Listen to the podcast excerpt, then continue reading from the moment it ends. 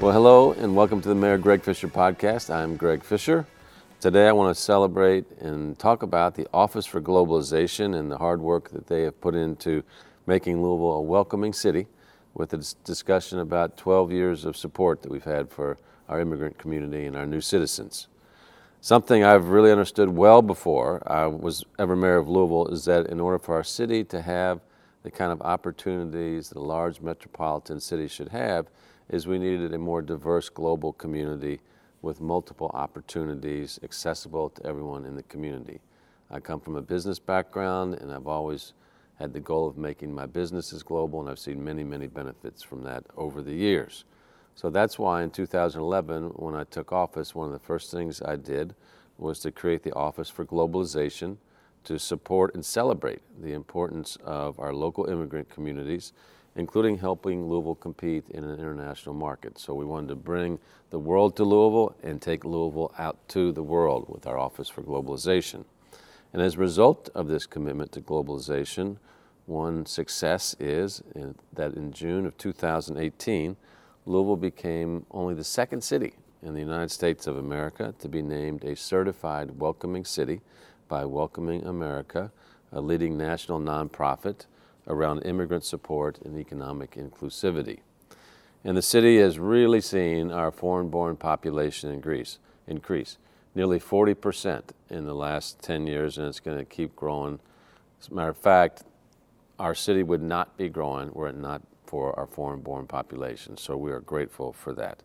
Not just the population growth, but our city is much more interesting when we have diverse cultures from around the world. We're more successful economically and entrepreneurially as well. So many, many things to celebrate with our new citizens.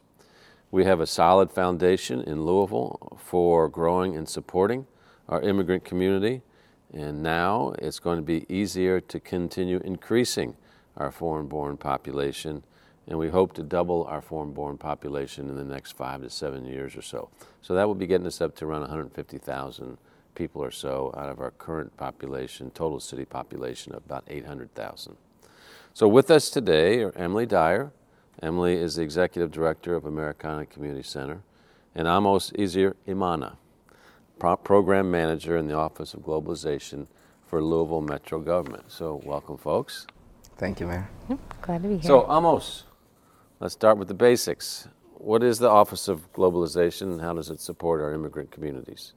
So the Office for Globalization uh, seeks to engage our international population here in Louisville by uh, partnering with uh, organizations like Americana in our social service, our education sector, um, government and business sector as well to um, welcome immigrants and uh, engage them in our society through um, helping increase economic, um, educational, and cultural opportunities.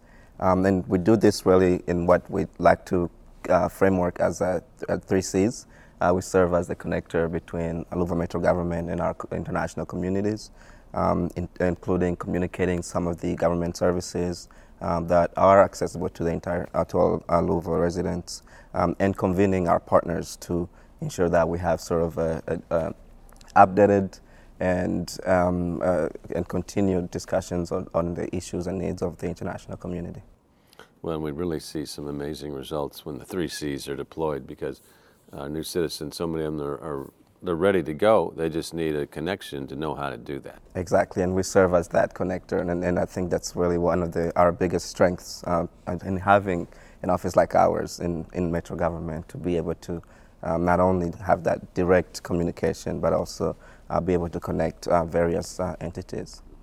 And one of the things we focused on is trying to be a best practice in the country. So we're proud of our certified welcoming city status. So can you tell us a little bit more about what that is and how do you earn that credential and then how do you get recertified?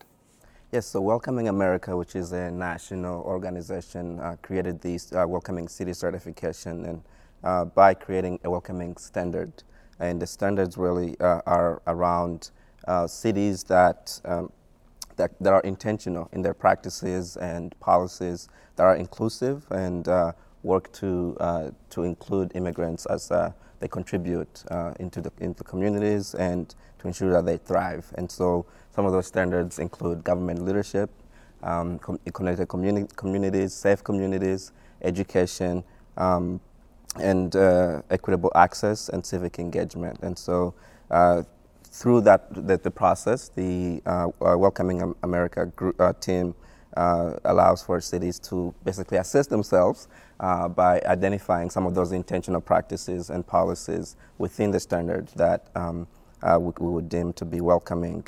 And then the team comes to, to visit Louisville, and we go through an audit where they get to meet with organizations uh, who are partnering with Metro government, but or but also organizations that are working with the international population to learn about some of those intentional practices. Um, and so that's how in 2018 we became the second city to be uh, uh, to be certified as a welcoming city. And uh, we just went through the recertification process in December, and are now on our way to be recertified. No, that's so. I'm hopeful for that.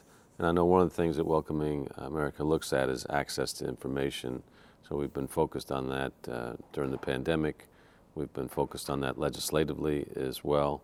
And earlier this year, Metro Council passed, and obviously we strongly supported a language access ordinance to improve language access policies across the city agencies. I know we've got over 125, I think, languages within JCPS, so I mean, there's a big need for this. So, how is the language access ordinance going to help increase equitable access to all of Metro government services? Yes, so with the hundreds of languages that we have spoken in Louisville, really, um, of the total foreign-born population, about 55% of them are what we call limited English proficient individuals, and that's uh, individuals that have identified that they speak English less than very well on the census. And so, really, that's a sizable population that's really um, and, and, not able to understand some of the uh, uh, the information that's uh, that's out uh, in, in English.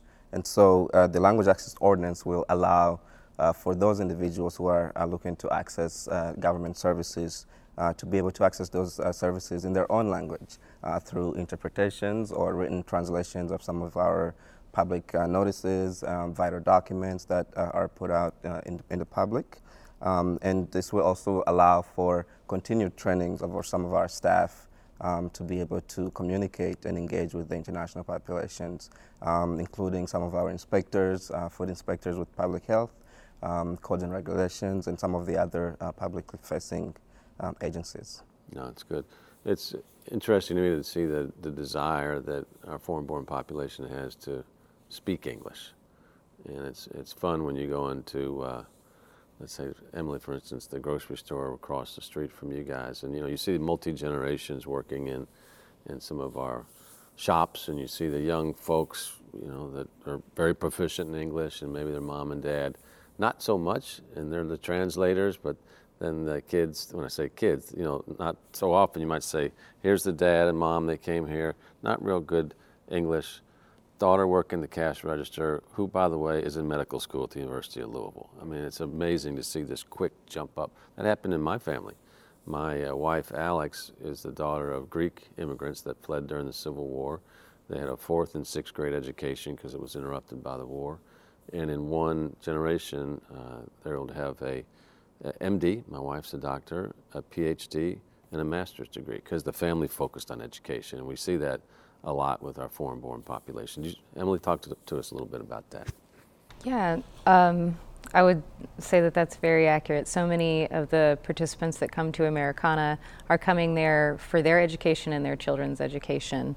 Uh, because they know that the key to social mobility is having access to education and understanding how to um, access all of the resources in our community through learning English.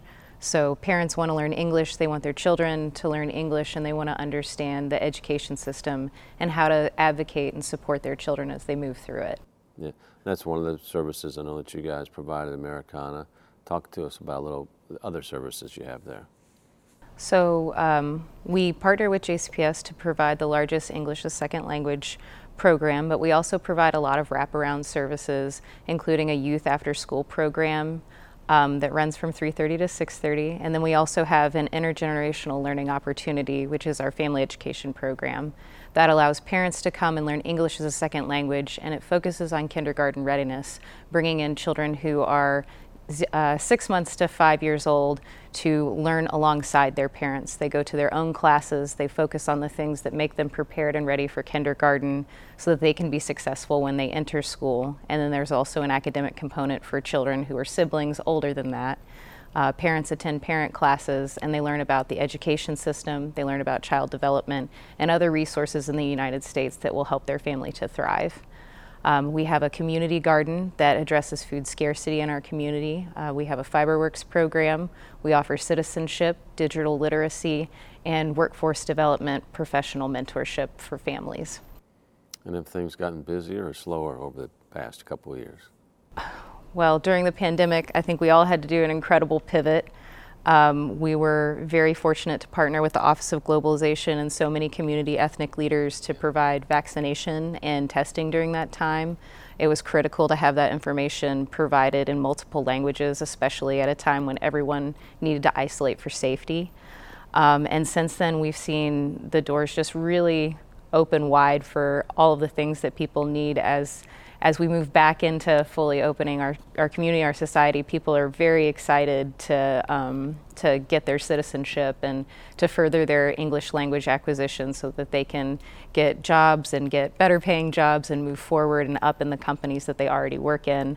Um, so we've actually started to provide our citizenship classes four times a week when we used to only provide them uh, two times a week, and we provide uh, three different offerings every week of English classes as opposed to just the two that we had before.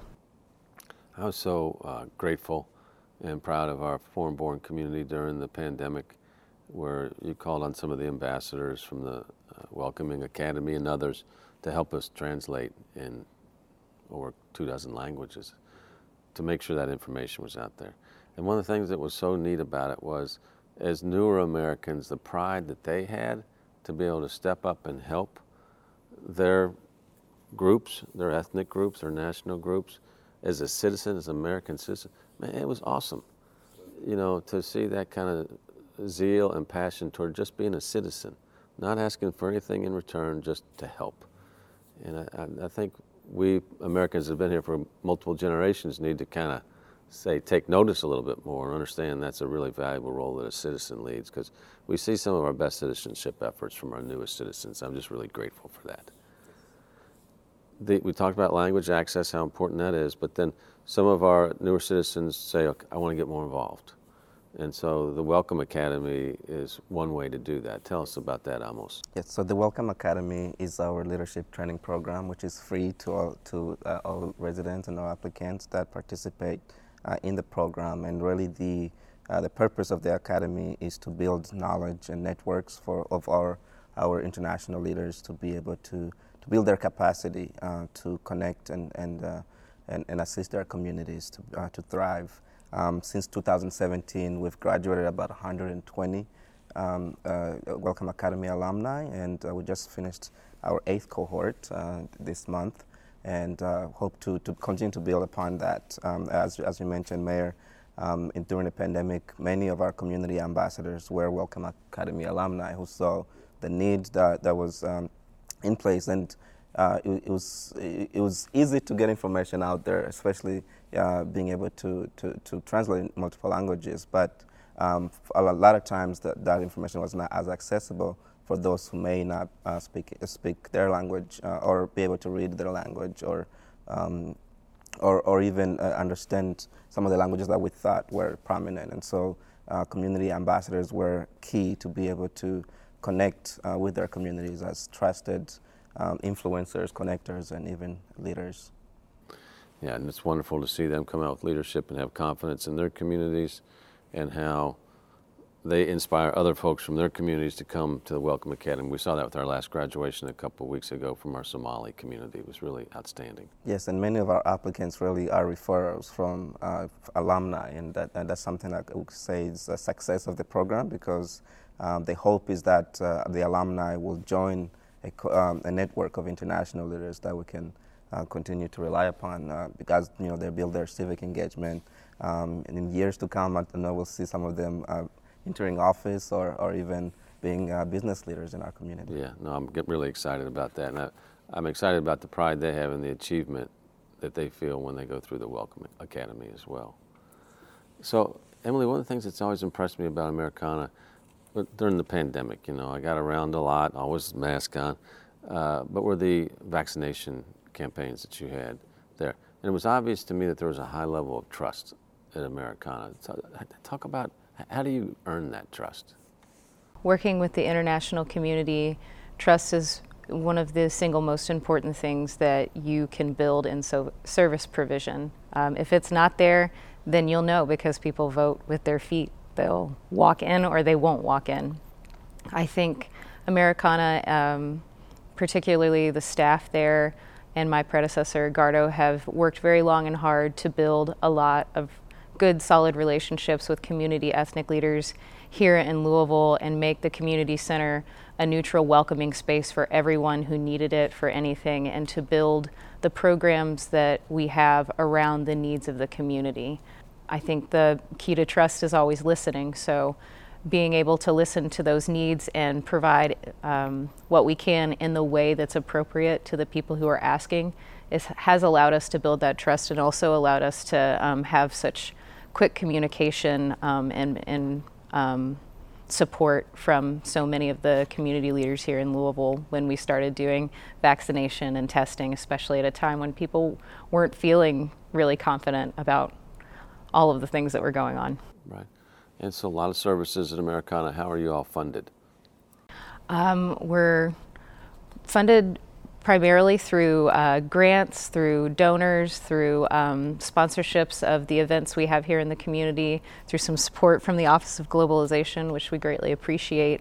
Um, nonprofits like ours exist because people uh, invest in them and they invest in, in the missions that drive them forward. Our mission is to provide um, education and social support services to immigrants and refugees so that we build a strong, safe community, particularly in the South End. And I think that the people of Louisville really do believe in that. Mm-hmm. And if our, any of our listeners want to support Americana, how do they do that? Well, I don't know if anybody knows about Give for Good coming up on September 15th, but Americana will be participating in that. That is an excellent way for people to support Americana Every uh, dollar that you donate to our organization will be matched on that day. We have a goal of reaching uh, 5,000, and we hope that everyone will help us with that. Perfect.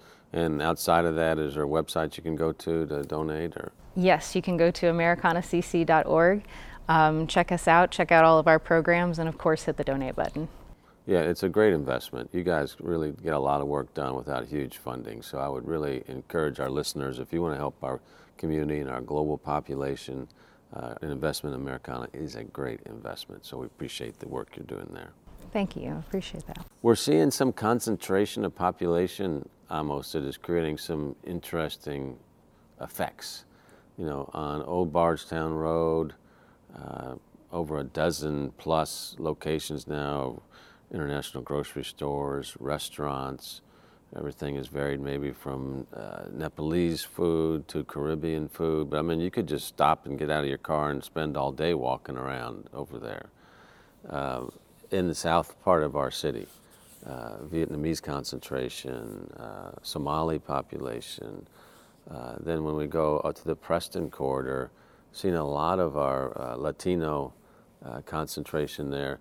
And in some areas around Preston corridor, it's almost like a little Havana. Uh, so talk about how do you see all that kind of coming together? Because you know, 10 or 20 years ago, we didn't have that concentration. You know, now some of these uh, populations are large enough that when they move to our city, they feel very comfortable culturally from where they came from as they become new Americans. And I would say that really is uh, one of the primary factors that is uh, uh, adding on to our sort of secondary migration, where a lot of um, immigrants are moving to Louisville from other um, locations. Uh, I, I, believe if you speak to any of the resettlement agencies, uh, they'll tell you that there's really uh, an, an, influx of um, uh, groups that are coming from um, other areas, some who are resettled through the refugee resettlement program uh, in different states, and then they hear about uh, the diversity and the vibrancy that we have here in Louisville, and so they choose to move here. Um, and so we, uh, as, the Office for Globalization and uh, say uh, many of our partners in the community, we want to, to celebrate that and um, and highlight sort of uh, the, the, the, diversity of cultures, of, of uh, cuisines, uh, languages that they bring here in Louisville. We just had an extraordinary World Fest this past weekend on Labor Day weekend with, I'm sure, 100,000 people went through there to experience incredible music and food and dancing. Uh, so, but if I am curious on where to eat, because food brings us all together, you know, in all the wonderful food and cuisines around the world. I mean, is there a way for me to figure that out through the Office of Globalization? Yes, so this past weekend at WorldFest, we just launched the Global Dining Passport. Uh, and this is really a guide uh, for residents and visitors who are here in Louisville to explore the diverse international cuisines that we have uh, in the city and also encourage people to buy local. Um, there are about an estimate of about 3,000 uh, entrepreneurs in Louisville, um, and about 10% of our Main Street businesses are uh, owned by immigrants. And so it, it is important that we highlight that, the entrepreneurial spirit that our uh, foreign-born populations bring into Louisville. And so the passport really is a guide to be able to discover some of our culinary diversity that we have. Um, but not only just you know, the culinary diversity, but also the cultures and the languages, because when you're sharing food, really, uh, I believe it, really connects us, uh, being able to, um, to connect uh, through uh, the food, uh, the cultures, and also maybe even learn a new language through uh, some of the vocabulary that are used in the restaurants. And so the passport in, in, in, the first pilot has about 30 restaurants that individuals can try out. Um, they are spread out in five different neighborhoods, uh, where many of, the, of, of, the, of, them are uh, what you mentioned earlier, uh, where there are pockets of in, concentration of immigrant-owned restaurants. Yeah, no, it's exciting, and good. And I would encourage Louisvillians to get a passport. How, how, can they get a passport? So you can get a passport through some of our events, and we'll be uh, dispersing those to some of our partners, like Americana. Um, we are working with Louisville Tourism to also host some of the passports for our visitors. Okay, and will it be online eventually? And so we are planning to increase the, uh, the number of uh, restaurants that are highlighted. Um, currently, we have the Global Louisville Directory, which is uh, an online platform where any business can re- register um, uh, to online to be visible, especially those uh, immigrant-owned businesses. And so we'd like to add that and uh, make the passport uh, available online as well, so that um, anyone uh, who may not have the physical copy can also access the passport. And so stay tuned, and we'll we'll have that um, available in the coming months. Great. Well, I'd encourage Louisvillians uh, that if you've lived here for generations or a while, if you haven't been to any of our foreign owned restaurants, to get out and have a great adventure and have great food at the same time, I guarantee you will enjoy it. Emilie, as we're closing up here, you mentioned Edgardo. Edgardo Mansilla is kind of really closely associated with Americana. Obviously, he was there for over 20 years, was our first founder and executive director. So you're about a year or so into the position now? Yes, almost a year. Probably went by pretty quickly. Yes, it has. You came in at such an easy time when the pandemic was going on. But I've really appreciated how you've really leaned in it, into it in your own authentic and passionate way as well. So, what are some of your big learnings here over the past year? Oh, man.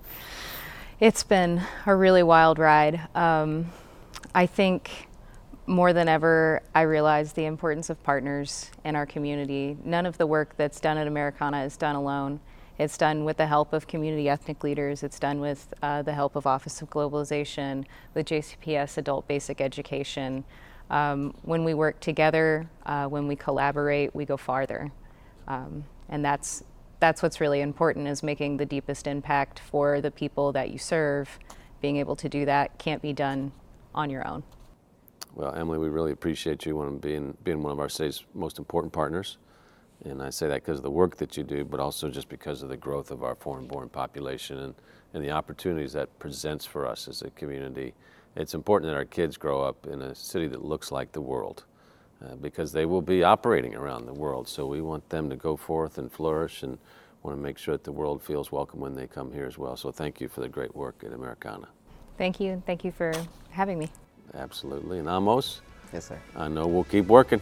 Absolutely. Thanks for the good work at the Office of Globalization. Thank you for your leadership. All right. And thanks everybody for listening to the Mayor Greg Fischer podcast.